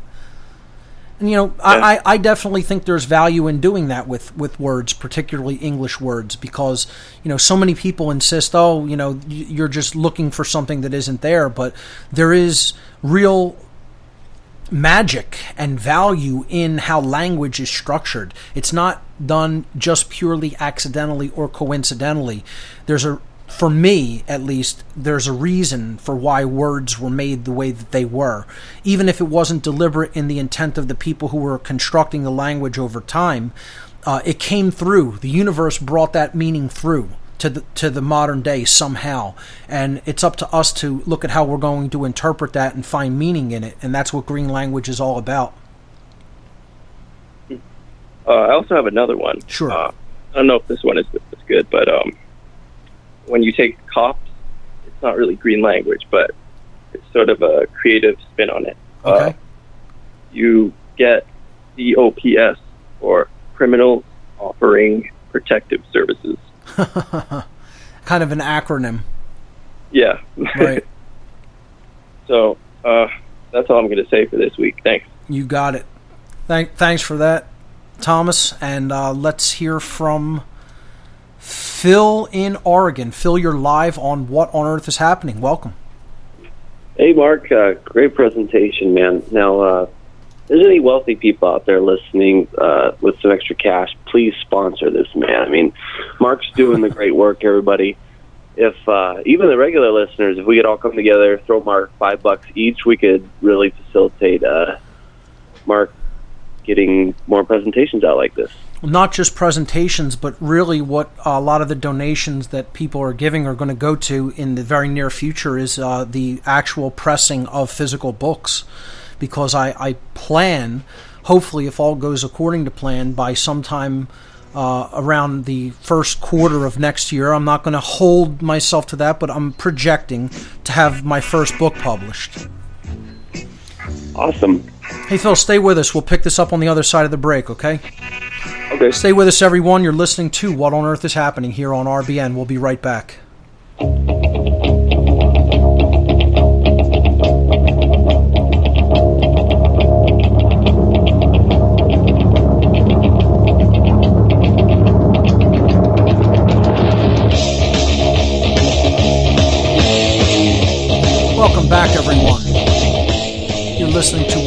Is Happening here on RBN. This is the final segment for tonight's broadcast. We're taking your calls, and we were on the line with Phil in Oregon.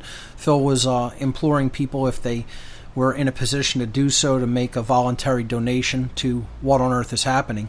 So, um, you know, if you can do that, I mentioned at the beginning of the show uh, how to do that with the donation button on my website. But um, I just want to say before Phil continues that um, I think the best way anybody can donate to the show, to my work, to what I do in any way, is to put the truth out there for yourself. And I mean by structuring it and making it clear to understand and putting your your own style to it and then putting it out there for other people online i mean like actually put it out there for the world you know even if you're going to do something like lectures or presentations in your area you could do it at community centers or wherever okay uh, record it put it online for people you know if you're going to write a book put it out there um, you know there's so many different ways people can reach out. You can make a website. You could you could do blogging. I'm not, I'm saying don't just go on Facebook and type to a few people. Here's what I think is going on. That's not getting the message out there. Okay, you know that's getting lost in the, in a hu- huge amount of noise that goes on out there. I'm talking about put it out in a structured way, put it out in a concise way, in a way that makes sense, in a way that is clearly organized for people to understand it. That's how you put the truth out there to people. And if enough of us do that, we'll make headway. So, uh, Phil, thanks so much for that sentiment, and I'll let you continue. Yeah, no worries. Um, now I'm going to try to connect some things before I ask your the question. Um, this intervention uh, might be the cause of uh, humanity's kind of schizophrenic nature.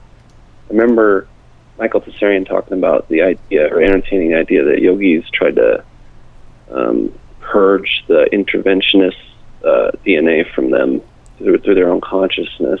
Now, um, I'm an artist, and the torment comes uh, in waves. So sometimes I'm great, and then sometimes it just hits hard. And uh, I've noticed a pattern, like uh, by exercising as an exorcism, exorcising the shadow content of my own psyche through creative expression seems to diffuse or neutralize this this problem, and Sure. we don't do this as a collective whole.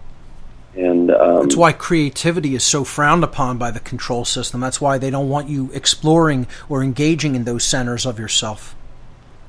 Right. Yeah, I noticed that. Like when I think about uh, past hardcore uh, situations I was in when things were just dark, I needed to draw the darkest thing I could, and everybody's like, "Why are you doing that? That's just sick." You know, I'm like, I, I don't know, and I and now I now that I have the, the insight, I'm like, oh, that's why I was doing that. But um, now, let me think. How do I phrase this? Um, how, what now? What practical methods did you use when you were uh, going through your deprogramming process to actually uh, bring the subconscious issues up to the conscious mind? Now, can you uh, kind of demystify that, like you, like your presentation, and uh, uh, give us? You, you just acknowledge it, uh, sit with it, and then let it go. Is that healing, or can you go through that? Essentially, I did that through the form of such immense depression, sitting with it, sitting and exploring that darkness, that I had made a realization somewhere in that agony and pain and suffering that it was either to expand and grow my consciousness from there and get out of the rut that I was in and go into real knowledge and real exploration of the self and get out of the egoic frame of mind that I was somehow made the recognition that I was trapped in or die. That's it. it I, people ask me how I how I came out of the satanic consciousness and mindset that I was once in, and the answer was I suffered so badly that it finally snapped me out of it. The suffering snapped me out of it. This is why I try to explain other methods of you know um, working with the psyche so that people don't have to take that path. That's the path of it's hitting rock bottom. That essentially that's how it happened for me. Um, I don't think it has to be like that for other people, and there's other methodologies available. There's meditation, there's emotional freedom technique, there's getting onto a really, really healthy diet early in the process, which I didn't do. I did it much later in the process, getting into a good, uh, healthy, high nutrient density, plant based diet. Um, you know, uh, there's. Um, uh, psychedelics is an option if you can explore that in a responsible way. Um, you know, there's many other techniques as well, and, and we've talked about them here on the air in the solutions section. Uh, you know, mindfulness, uh, understanding present moment awareness, um, really deeply looking, just uh, you know, knowledge of the truth itself is one of the ways to do it. Literally, just going and researching what the hell is going on on this planet, what is really taking place in the world, can snap you out of an egoic trance mind state, you know, uh, or a, a state of you know depression to a point where if you understand what's really going on and you don't let that overwhelm you and you say hey action has to be taken in order to counter this you know, and you, you take a balanced approach when it comes to looking at what is and then saying, well, if enough people join the dynamic to counteract this negativity, we can reverse it. You know, that's part of the process. That's part of the healing process as well. Again, what really did it for me, I, you know, it's not, you know, encouraging to most people was I hit rock bottom through suffering so badly in my daily personal life that I had to make a conscious decision at some point that it was either leave this totally egoic satanic mindset and work upon yourself or die because that that's where I was headed. Okay, nice. So you're saying there's uh, no real magic wands. It is a choice. Know your triggers, and it's lifelong lifelong homework it's it's willpower. It's all ultimately comes down to do you have the willpower to pull yourself up by an act of your own strength, and that does not mean you cannot rely on others to help you along in that process. That's what an alchemist or an assistant in that process is. You know, other people helped me in that process. You know, there were mentors, there were people who gave freely of their knowledge. You know, and I had to have the internal uh, insight or wisdom to listen when somebody else spoke to me with knowledge to, to say, hey, I'm wrong about this. This person does know what they're talking about.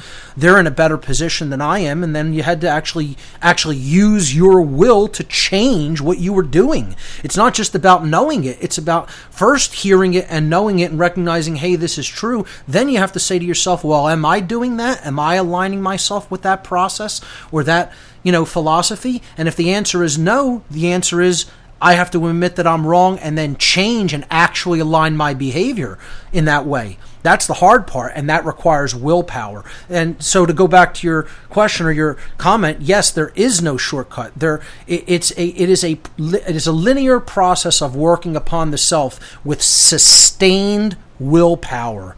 And again, if you don't all inherently have that, you have to build it slowly, and you may need to build that slowly with others' help. It doesn't mean you have to do it completely alone.